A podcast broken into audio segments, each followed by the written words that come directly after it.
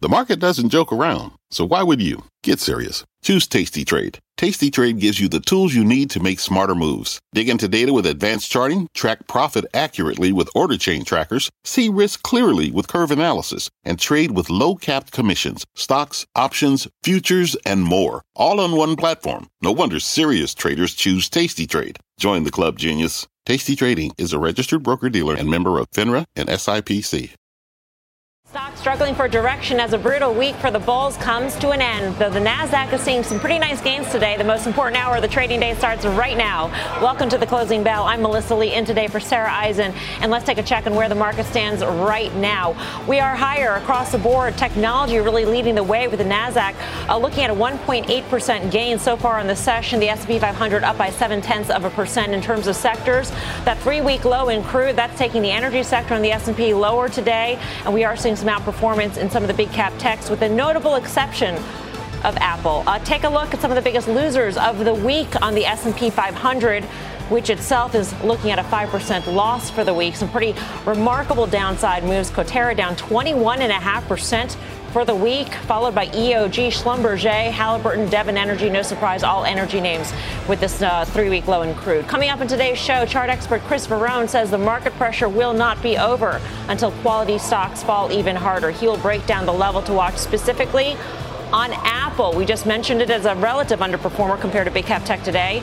It's far below where it sits today. Let's get straight to the markets as the S and P five hundred paces for its worst week since the start of the pandemic following the Fed's big rate hike. Joining us is Allianz Chief Economic Advisor Mohamed El-Erian. Mohamed, it is always a pleasure to get your take on things. Thank you, Melissa. What do you make of this entire week? What's, what's the message from the markets? You know, it's a week in which the market got worried first about inflation and then about growth. And we've ended up being whipsawed in, in the fixed income market, but under enormous pressure in the equity market. And that's what you would expect. In terms of the moves that we've seen, we've some, seen some pretty extraordinary moves, not just on the equity side, but specifically in fixed income. Also in the credit side, we saw junk bonds, a spread go above five hundred basis points for the first time since, I think, two thousand, Mohamed. So how do you interpret all of that in terms of the potential stresses the markets could be facing? So I think we've realized that inflation is such a problem that this Fed is going to tighten significantly. We've also realized that other central banks are going to join in. So we are pricing in a significant tightening of financial conditions globally. That was very clear this week. And then we went to the next step, which makes sense, which is what about the economy? And now not only did we have interest and inflation rate risk, but we have credit risk being priced in as well. And that's why you saw what you saw in the bond market, especially the most vulnerable segment of the, of the, of the corporate bond market. In terms of junk and in terms of um, some of the zombie companies out there, Mohamed, I mean, there are so many, there's a whole cadre of companies that got financed at, at free money, basically, free cost of capital. Should we be concerned about that, um, about the chickens coming home to roost, so to speak, uh, and the impact? Could that be systemic in any way, do you think, or are things different this time around? So I don't think it's systemic. I do think we're going to see a significant uptick in the default rate. I do think we're going to discover that all sorts of things were done at zero interest rate, massive liquidity injections by central bank that do not make sense, and they will not make sense. I don't think that's systemic. What is systemic, however, is that we get a global slowdown that produces further complication on this inflation growth um, tug of war. So I, I, I am worried about the global outlook more so than a week ago, but I don't think we have a systemic issue within the financial sector like we did in, in previous downturns. Just to home in on that notion, Mohamed, about the, the further complications, because everybody around the world is, is tightening at this point, practically, except for China, I guess. Um, does that mean that we're more prone to a deeper recession, or that we're more prone to a stagflationary environment? So we're certainly prone to a stagflationary baseline, and the risk of a recession is going up. Melissa, there's one issue this week which I think was the most significant issue that happened. And it's not the Fed, it's the Swiss National Bank. The fact that they hiked by fifty basis points has a ton of information content. And what it basically tells you is that there are very few central banks that want to see that currency depreciate. Yes, Japan, but very few away from that. And what that tells you is that this tightening is going to feed onto itself, because central banks are going to want to avoid more imported inflation. So they're going to try to protect their currencies by hiking. And that means we're going to get an even bigger global hiking cycle than we would have otherwise. So it's a, it's a race, basically, to defend currencies. It's a race for rates to go higher, which is the complication here. So, Mohamed, in, in terms of what we need to see for the equity markets here, uh, you know, there, there's some line of thinking that we do need to see P Es come down further, that we need to see earnings estimates revised lower. What do you want to see to feel like we sort of flushed through or priced in a lot of these concerns? So two things. I think P Es are important because they need to reflect not just interest rate risk, but also credit risk. Two is I need to have more confidence that we're not going to get pockets of illiquidity. We're starting to see little pockets of illiquidity. They're not systemic in any way, but it's important that they remain small. So those are the two things that we need to see before I would feel comfortable putting a lot of money back into the marketplace, even though I must tell you, Melissa, there's some attractive single name valuations. And, and I'm just curious, Mohamed, in terms of the attractive thing, it, it's hard to wrap your head around that when you see, you know, integer moves within a single day on some of these big cap stocks that you wouldn't think move in that way. And, and especially when you're trying to grapple with what is a historic P E, because what sort of what sort of environment are we in right now? I mean, if you slapped a sixteen and a half P E on stocks right now, that's a historic average for the S and P five hundred over the past ten years. Is the environment average? No, because we're transitioning from yeah. a very loose liquidity regime to a much tighter liquidity regime. So we're going to have to overshoot historical levels before we stabilize. Mohamed, thanks so much for your time. Great to speak with you. Thank you for having me. Mohamed El-Erian. Shares of Apple, meantime, down four percent on the week and twenty-five percent on the year. But one chart expert thinks there's a lot more room to the downside. He'll join us next to explain why that matters to the entire market. You're watching Closing Bell on C N B C. Support for this program is provided by Chevron. Methane management is a critical part of achieving a lower carbon future. Chevron is taking action to keep methane in the pipe. Their twenty twenty-eight upstream methane intensity target is set to be fifty-three percent below the twenty sixteen baseline. They're committed to evolving facility designs and operating practices. And they've trialed over thirteen advanced detection technologies, including drones and satellites. That's energy in progress. Learn more at chevron.com slash methane. C N B C has quick and easy to understand business news updates at the open, midday, and close every weekday. Markets, money, and more from Wall Street to Main Street. I'm C N B C's Jessica Ettinger. Follow and listen to C N B C Business News Updates wherever you get your podcasts. Let's check out today's stealth mover. It is U T Z getting an upgrade to a buy from Goldman Sachs, the firm citing its strong position in the salty snack category. Hmm. Saying U T Z can benefit from faster growth, lower private label exposure, and better pricing power. Goldman Sachs also noting the company's recent pullback in valuation as a compelling entry point. That stock is up more than six percent right now. Stocks in the green today, recovering after yesterday's massive sell-off. Joining us now is Chris Verrone, head of technical analysis at Strategas, a Baird company. Um, Chris, so we bounced, but what do you make of, of the yeah. charts right now for the S and P? Hey, Melissa. Well, I think, number one, we ought to distinguish between an oversold bounce and a major capitulative bear market bottom. I think there are two different things. It's not difficult to make a case that we're tactically oversold here and you can rally, you know, into late June, into July. I'm not opposed to that. But in terms of the conditions of a major bear market low, I just don't think we can check enough boxes. I mean, capitulation is defined by swellings of volume. Haven't seen it. It's combi- uh, it's defined by big spikes in put-call ratios. Haven't had those. It's defined by V I X above forty, forty-five, fifty. Haven't seen that. So I think we need to distinguish here between bounce and major bottom. I don't think this is the latter. And I would also just add, remember, upwards of sixty percent of the Russell one thousand is back to where it was pre-COVID. If S and P went back to where it was pre-COVID and followed that script, you're talking thirty-four, thirty-five hundred S and P. That's been our target. I don't think that's a stretch given what the conditions look like uh, under the surface here. And, and in the path to roughly thirty-five hundred on the S and P uh, five hundred, Chris, you say Apple has a long way lower to go. Yeah, I think, you know, these these declines or these capitulative lows are often characterized by the best stock of the cycle falling last and hurting people. And that's been Apple this entire cycle. And I just don't think we're done there. Apple is not at major support yet. Major support we've called Apple is at par. Apple at one hundred dollars.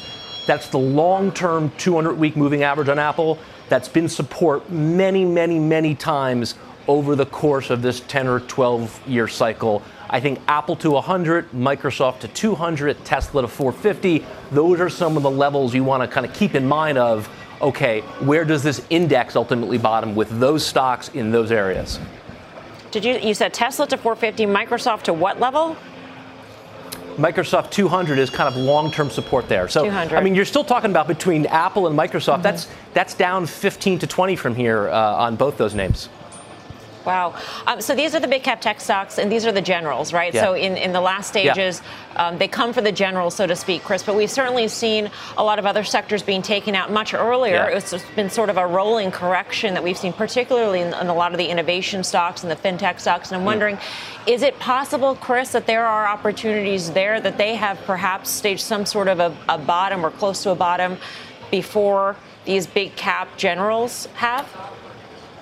Well, I think not only is that possible, that's, that's frankly historically likely. You know, by the time mm-hmm. you get to your index low, most stocks have typically bottomed. I think of like two thousand eight, two thousand nine. The S and P bottomed in March of oh nine, but most stocks actually bottomed in October of oh eight. So there was a six month gap between when most stocks made their low and when the index did. So, Mel, I, I think that's the appropriate way of thinking about that here. Now, I don't think we should confuse a price low in some of the speculative stocks with their resumption as leadership, though. That's a bridge too far for me. I don't think these stocks that broke first are going to suddenly reemerge as your leadership, but I am totally mm-hmm. okay with the idea that they bottom before the index does.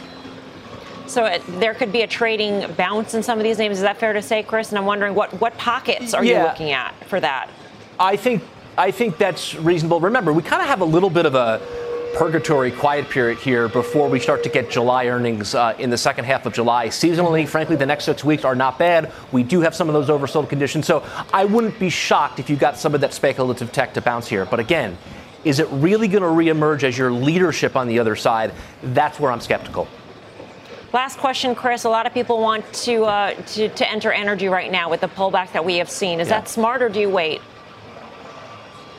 I think energy is going to remain your leadership here. I recognize it's gotten slapped around here uh, these last week, uh, last week or so. I, I think it's really endemic of a bear market that they're coming for everything now. So energy has been sold, but it's been sold in the context of an uptrend. And I think really important, despite the weakness in energy equity over the last couple of weeks, there has been no stress in energy credit. I am much more comfortable buying weakness in a sector when credit conditions are relatively stable. That's still the case with energy.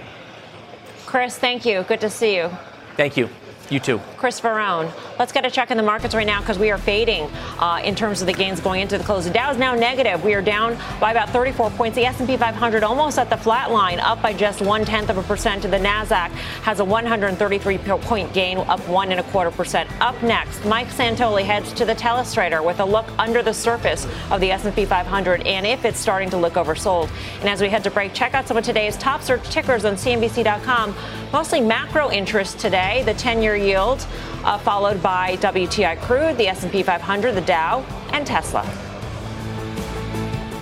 Support for this program is provided by Chevron. Methane management is a critical part of achieving a lower carbon future. Chevron is taking action to keep methane in the pipe. Their twenty twenty-eight upstream methane intensity target is set to be fifty-three percent below the twenty sixteen baseline. They're committed to evolving facility designs and operating practices. And they've trialed over thirteen advanced detection technologies, including drones and satellites. That's energy in progress. Learn more at chevron dot com slash methane.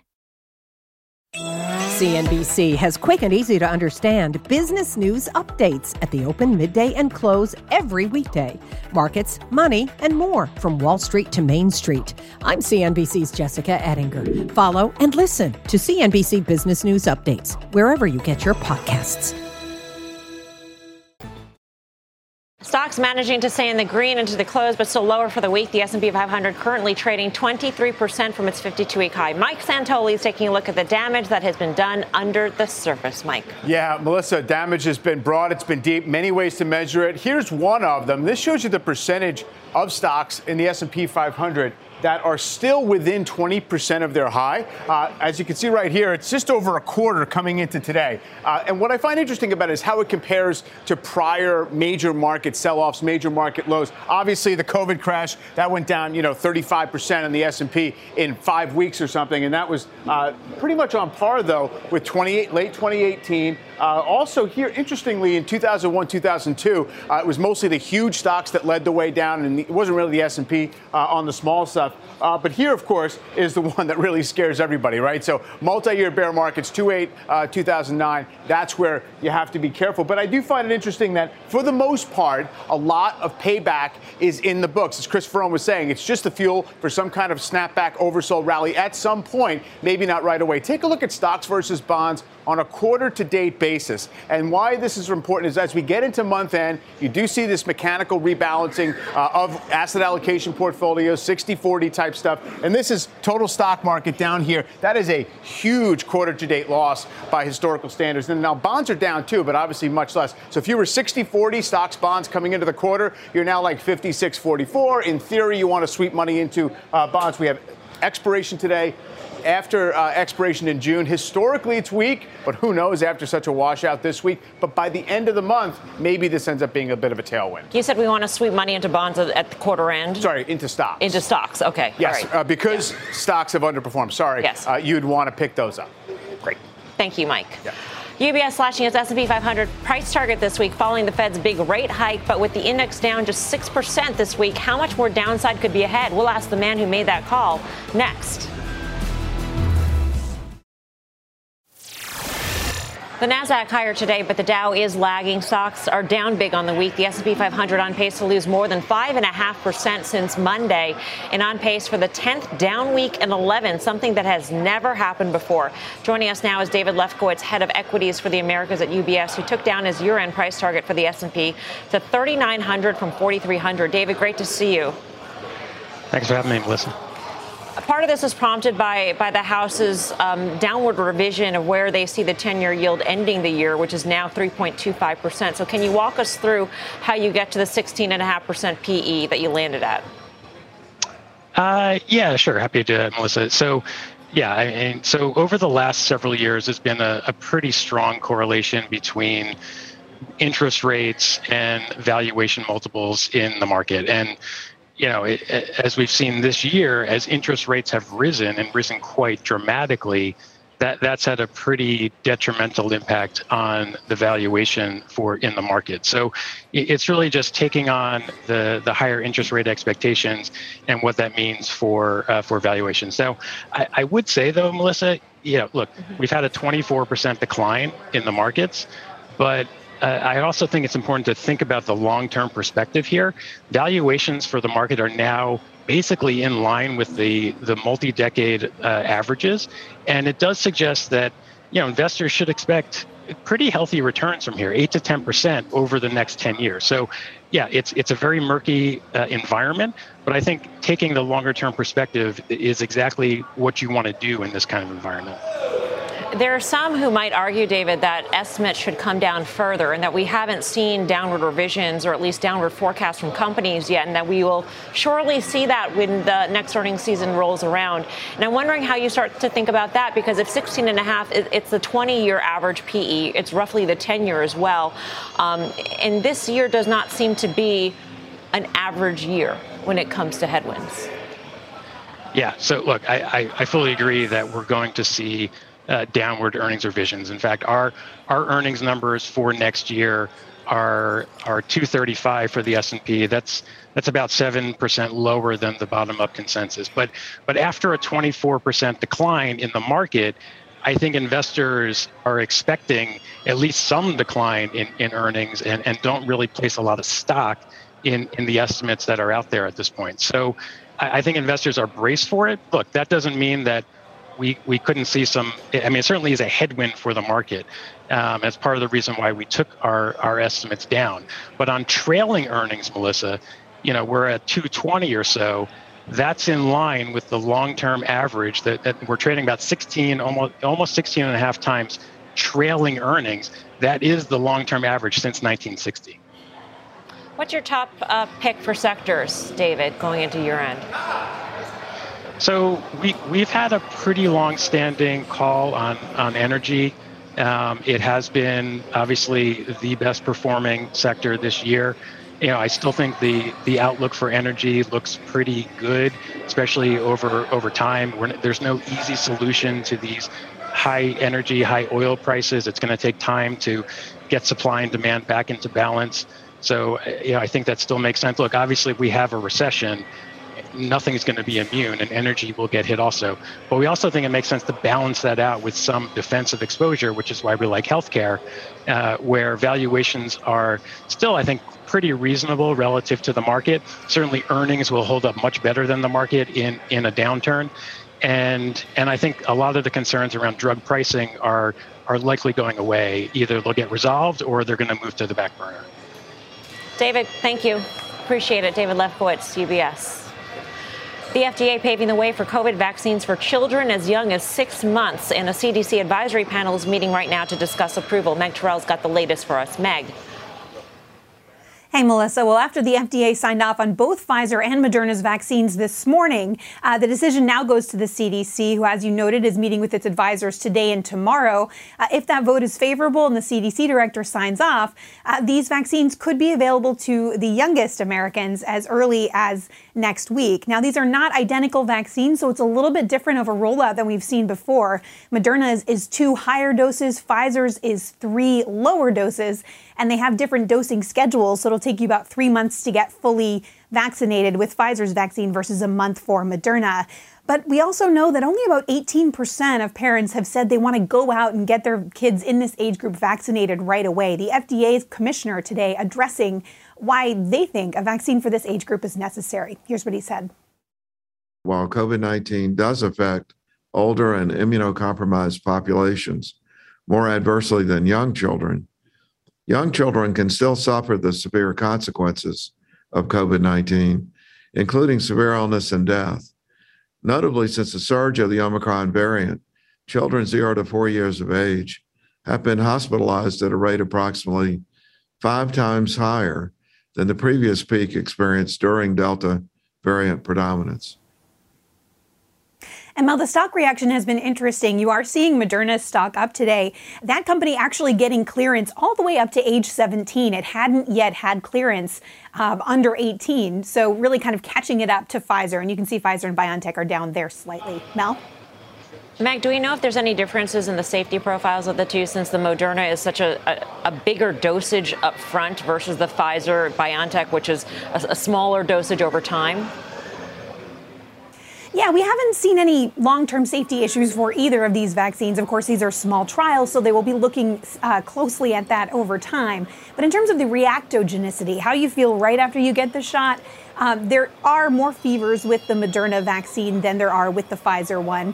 Um, but overall, experts that I've talked to are not worried about the profile of either of these vaccines. All right. Meg, thank you. Meg Terrell. Let's take a check on where we stand in the markets. There's under a half an hour left to uh, close out this week. Good riddance, right? A lot of you are saying. Uh, Dow Industrial is higher by a quarter of a percent. S and P five hundred up by twenty points. The Nasdaq Composite uh, hanging on to a one point seven percent gain right now. Coming up, we will discuss what is behind today's big drop for oil prices and if this is the start of a broader downturn for crude. And you can listen to The Closing Bell on the go by following The Closing Bell podcast on your favorite podcast app. We'll be right back. S and P five hundred up around a half a percent so far today. Here's a live look at the sector heat map in terms of leaders, uh, consumer discre discretionary, uh, communication services, as well as uh, information technology. And today's laggard, energy, and by far the biggest laggard on the week as well. Today, energy is down by almost five percent, and for the week, it is down by more than sixteen percent. One area of strength, though, the travel stocks rebounding after a brutal week. Take a look at these stocks, Norwegian, Carnival, American Airlines, all seeing outsized gains today. Coming up, the analyst who says now is the time to buy American Express, plus a look at what is pressuring oil prices and the latest blow to crypto. Those stories and much more when we take you inside the market zone. We are now in the closing bell market zone. C N B C senior markets commentator Mike Santilli is here to break down these crucial moments of the trading day. Plus, Pippa Stevens on the big pullback for oil prices and Diana Olick on the latest headwind for the home builders. But let's tackle stocks first. In the green after yesterday's massive sell-off, but the Dow, S and P five hundred, and Nasdaq still on track for weekly losses. Any solace, Mike, in in the buy the dip, at least for today? Um. I don't know if I would pull too many message, uh, messages out of what's going on today, except that a lot of the big macro drivers of the pressure on stocks have uh, have backed off for now. Obviously, you mentioned energy before. Uh, bond yields have eased up a little bit. So there's a bit of tension release. I think it's also interesting to point out. So we came in today with the S and P down just about twenty-four percent from its peak. twenty-four percent historically is the average peak to trough decline in bear markets that don't coincide with the recession. So you're basically right at that, you know, fork in the road between this is kind of how bad it gets if we avert recession. Uh, obviously, it's not a science, but uh, it's worth noting that's now still the debate, even though I think we did get maybe a little ahead of ourselves in declaring a recession parts of this week. We are just talking with the U B S strategist, um, and he just lowered his forecast in the S and P five hundred. It seems like more and more people are revising lower their earnings forecast. They're revising upward their expectation for recession. I would argue that that may actually be positive, that people are getting much more on the bearish side of the boat. I agree. It's eventually a positive. Um, you absolutely are having people kind of marking their opinion to market as the as the, the indexes have slid down. Um, now, and there's also a lot of attention on downside targets, right? Everyone seems to think thirty-five hundred on the S and P makes sense, thirty-four hundred makes sense. Uh, it just goes back to certain, you know, levels pre-pandemic and all the rest of it. So all that's a positive, I, I would say. Uh, I, I guess there's a one uh, a kind of counter to that is that strategists and aggregates still, almost all of them, see the market higher. So there's almost nobody with an official target that says we're in for more losses. But I guess I wouldn't expect that when you're down twenty-four percent in less than six months. And historically, strategists and analysts are, are usually, yeah. they wait to revise lower. So Absolutely. they're, they're usually lagging. All right, let's get to the home builders. The S and P home builders E T F, the X H B, is up about a percent today, but still down big on the week, off more uh, than ten percent since Monday. And new today, Wells Fargo lowers earnings across the board for the sector, including Pulte Group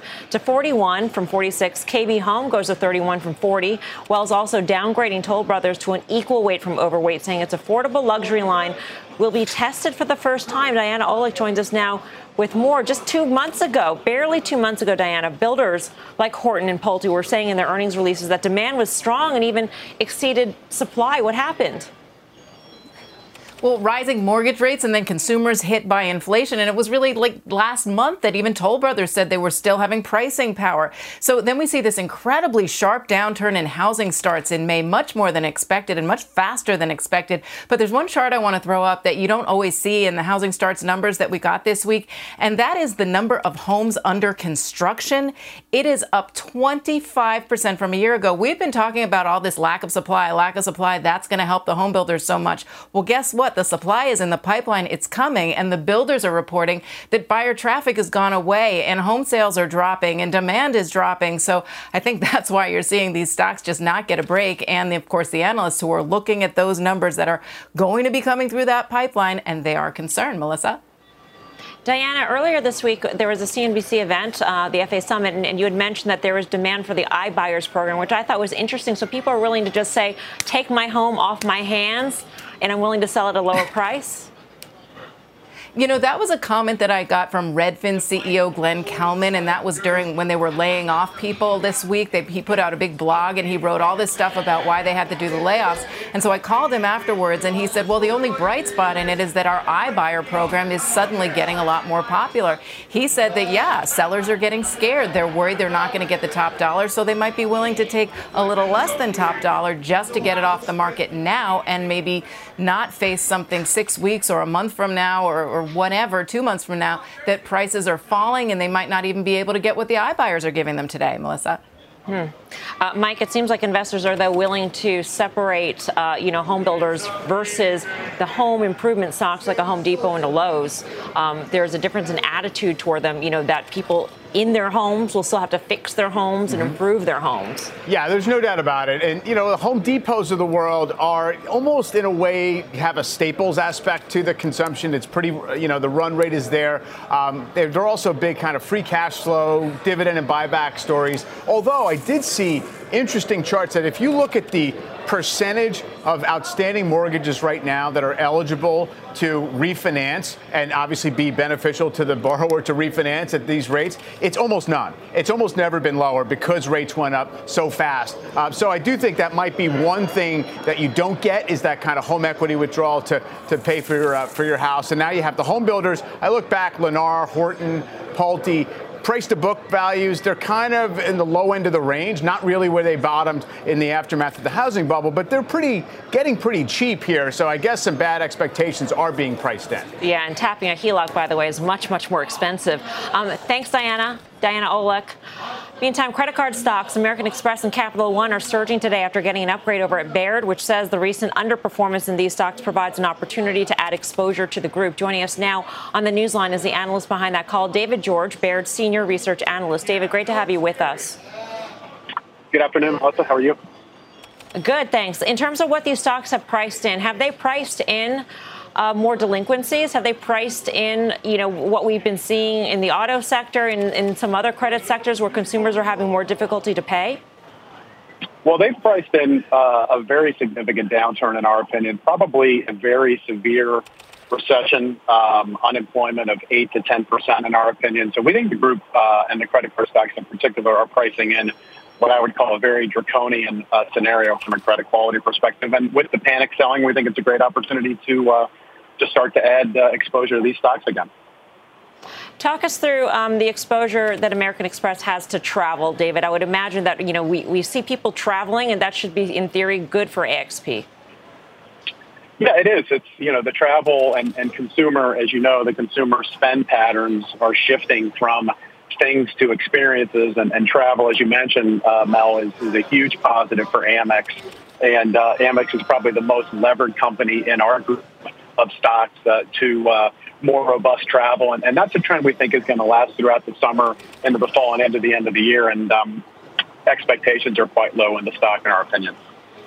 For A X P and C O F, David, you say that these companies generate a lot of cash, they make a lot of money, and, and also there's this, this lever that they can pull in terms of pulling back on marketing spend. How how, how much of a cushion is that, the, these companies' ability to, to pull back expenses? Well, it's it's very significant. Um, it, it's, it's something that many investors are, are really not aware of. Both Amex and Cap One spend up to eight percent of revenue in marketing, so when credit quality is softer, you tend to see... Uh, you tend to see these credit card companies pull back, and, and vice versa. So it provides an excellent lever, actually, um, as credit kind of moves up and down uh, through the economic cycle. Should one have any concerns about the profile, the credit profile of the Capital One financial customer? Um, sure. I mean, it, it, uh, that, that, uh, Cap One is in the business of taking uh, taking risk, particularly in the low end, uh, the low end consumer. But if you're buying the stock at, at uh, just over tangible book value, and seven times what we think is normalized earnings and five times forward earnings, we think that uh, market participants are, are uh, getting uh, getting paid to take that risk at, at these prices. All right, David, great to speak with you. Thank you. Thank you. David George over at Baird. Check out oil prices sharply lower on the day. Right now down about six percent. Worries about a global growth slowdown as central banks hike rates. They're weighing on prices. A strong U S dollar is also pressuring oil. Brent and W T I on track for the first weekly decline in more than a month. Pippa Stevens joins us. Uh, Pippa, crude had been one of the few bright spots up until recently. How much of this broader market dynamics versus a fundamental story here? Hey, Melissa. Well, for such a long time, the story really was that demand is robust while supply is remaining constrained. But we are starting to hear more and more chatter that demand could actually soften here if we do dip into a recession, if there is this global growth slowdown. And with W T I down more than six percent today and snapping, as you noted, a seven-week winning streak, Rebecca Babin from C I B C Private Wealth said that everyone is grasping at straws trying to find the reason. And she said ultimately that while the fundamentals remain strong, there's no doubt that the downside scenario has grown more probable and deeper here than analysts were forecasting, you know, just a few weeks ago and even up until last week.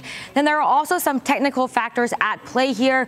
Rob Bensignor from Bensignor Investment Strategies noted that oil had, W T I had double topped at one twenty-two, with the downtrend showing a move below one hundred bucks.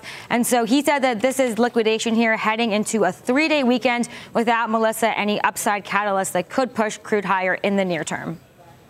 Mike, it's interesting to see the, the weekly decline on crude itself, the underlying versus the equities, which is, you know, the energy sector overall is seeing about a sixteen percent decline so far on the week. So there's a huge, even though, I mean, crude at one ten is highly profitable yeah. for these stocks. Well, there's no doubt. And I, obviously, the energy stocks get caught up in general, kind of across the board index selling. Uh, there is an element, too, of, you know, investors in aggregate are taking massive losses everywhere, from crypto to bonds to stocks. That's been going on. And so naturally, just from a portfolio effect, you kind of uh, have to sell what you can if you need to kind of build up a cushion again. So all that is in play, as well as, you know, the potential concern about demand in a slowdown scenario. You have Biden going to Saudi Arabia. The idea that headline risk might work in the direction of lower oil prices. People are increasingly talking about a negotiated settlement uh, with between the Ukraine and Russia. Who knows if any of this is true, but that's the psychology that I think is starting to get into the market a little bit. Yeah, and there had been some thinking before, Pippa, I think, that, that if there were peace between Russia and Ukraine in, in some way, shape, or form, that that oil will, would not go, you know, from Russia, the energy from Russia would not actually go to Europe. It would still remain uh, banned. But if there's this, this peace deal brokered, that could be part of right. the, the peace agreement. Yeah, presumably, yeah. And, and, and just in general, it's going to get into the world market, you know, some way or another. Yeah, Pippa? I was going to say that once you implement sanctions, it is very hard to unwind them. And so even if there is some kind of peace settlement, and that's a big if, you know, it, it might not be an immediate move to have it go back to Europe, as you said, and particularly now that Europe has started to implement a strategy to shift away from Russia.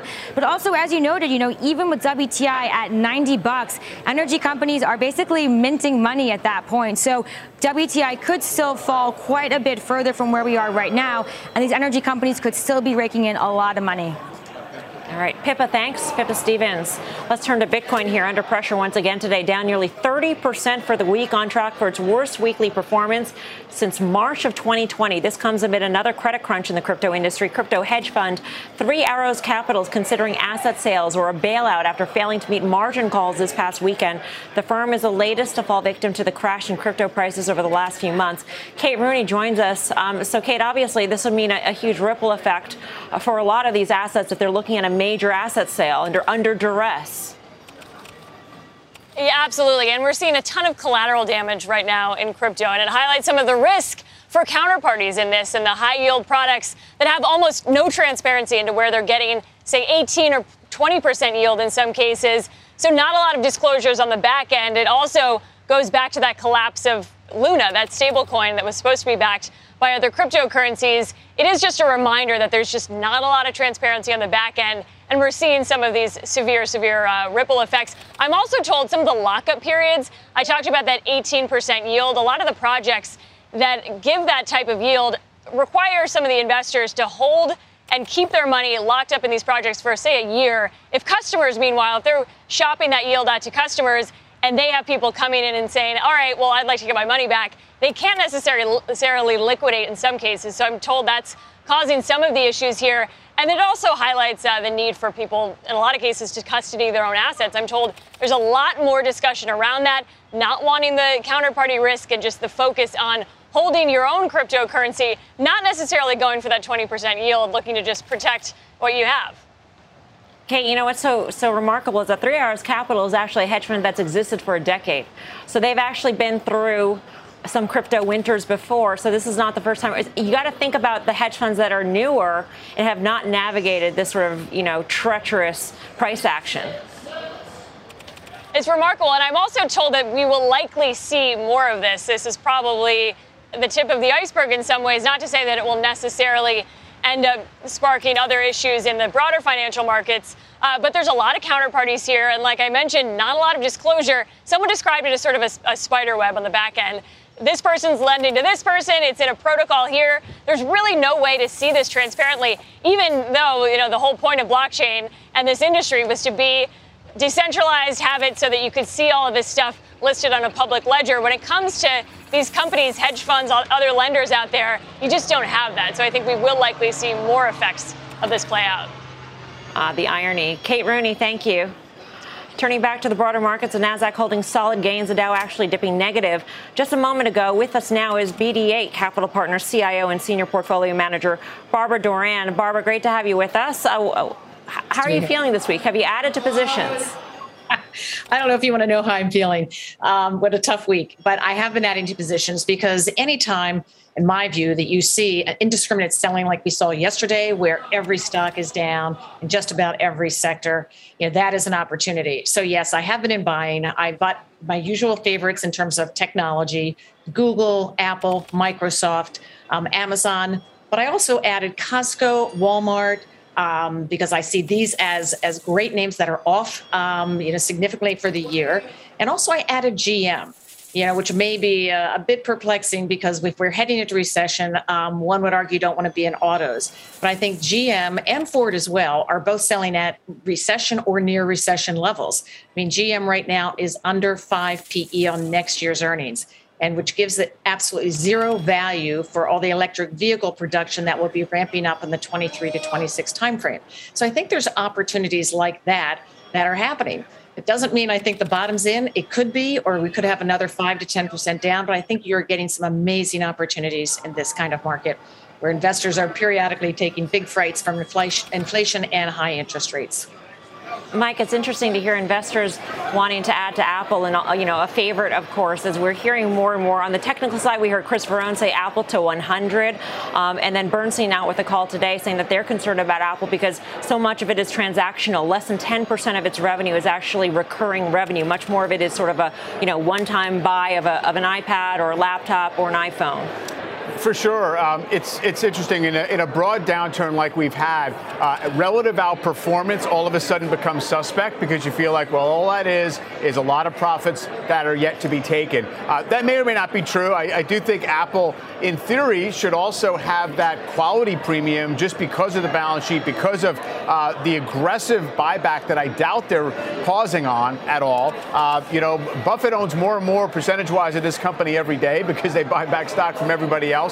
So it'll be an interesting experiment, actually. It's certainly more expensive than it's been on average over the past ten or fifteen years. People say they've smoothed out the upgrade cycle. So it's a pretty good debate on this. Uh, we'll see if it has to somehow retrench that much more, just even as a symbol of broader surrender by investors who've been trying to hold on to the last things that have been, uh, that have been doing relatively well. Barbara, as we look out to next week, should we see a, another sell-off, another gyration in the markets? Um, what's on your buying list? Well, I think, well, I'm I'm fine for now because unless we do have another massive sell-off, which doesn't look likely, but I don't expect much upside. We've seen, you know, five or six failed rallies this year to date. I don't see any legs to what we saw today. Maybe it goes up, but I think we're just going to see a lot of churn as we wait to see when inflation is going to peak, which is what the big surprise was in the C P I number a week ago. People were starting to think, investors were starting to feel inflation is peaking. They know now the path for the Fed. Recession probabilities are lessening, but that C P I number, you know, ended all that. So, but we are seeing lots of signs of weakening, whether it's the housing starts, job growth is slowing, although still at uh, at record highs. So there's right. signs that the economy is weakening. Barbara, great to speak with you. Have a great weekend. Barbara Duran. Um, meantime, we just saw the Dow go negative here to close out the session. Mike, what's uh, what are the internals today? They're sort of net positive, uh, Melissa, but nothing too uh, skewed one way or the other. Uh, about sixty percent advancing volume on the New York Stock Exchange. You are up for most of the day. Take a look at the two-year note yield. Uh, you've really had this sharp turn lower in the last couple of days. This is really the battlefront between what you think about inflation and uh, and uh, obviously the Fed. It was at three twenty-five before we got that leak that the Fed was likely to go seventy-five basis points, and it did. And so now we've unwound a lot of that. So you're taking kind of a quarter point out of that two-year uh, you know, track for Fed expectations for hiking. The volatility index has backed off. We got this expiration. We're going to finish right on thirty. It's kind of the middle of the range you've been in for a while. Indecisive going into uh, month end, Melissa. Month end and also a three-day weekend, so it's interesting price action on that front too. Mike? Uh, thank you. We'll see you shortly. Uh, meantime, as we look to close out what has been a very rough week, we are looking at major losses in the energy sector. For instance, five point seven percent is a decline right now, down seventeen percent for the week as uh, crude oil is uh, down to uh, at least a few week low here. Um, the S and P five hundred is holding on to gains into the close, up two-tenths of a percent, but closing the week down five point eight percent. The Nasdaq will get a one point four percent gain, with a weekly decline of four point eight percent. That does it for us here on The Closing Bell. C N B C has quick and easy to understand business news updates at the open, midday, and close every weekday. Markets, money, and more from Wall Street to Main Street. I'm C N B C's Jessica Ettinger. Follow and listen to C N B C Business News Updates wherever you get your podcasts.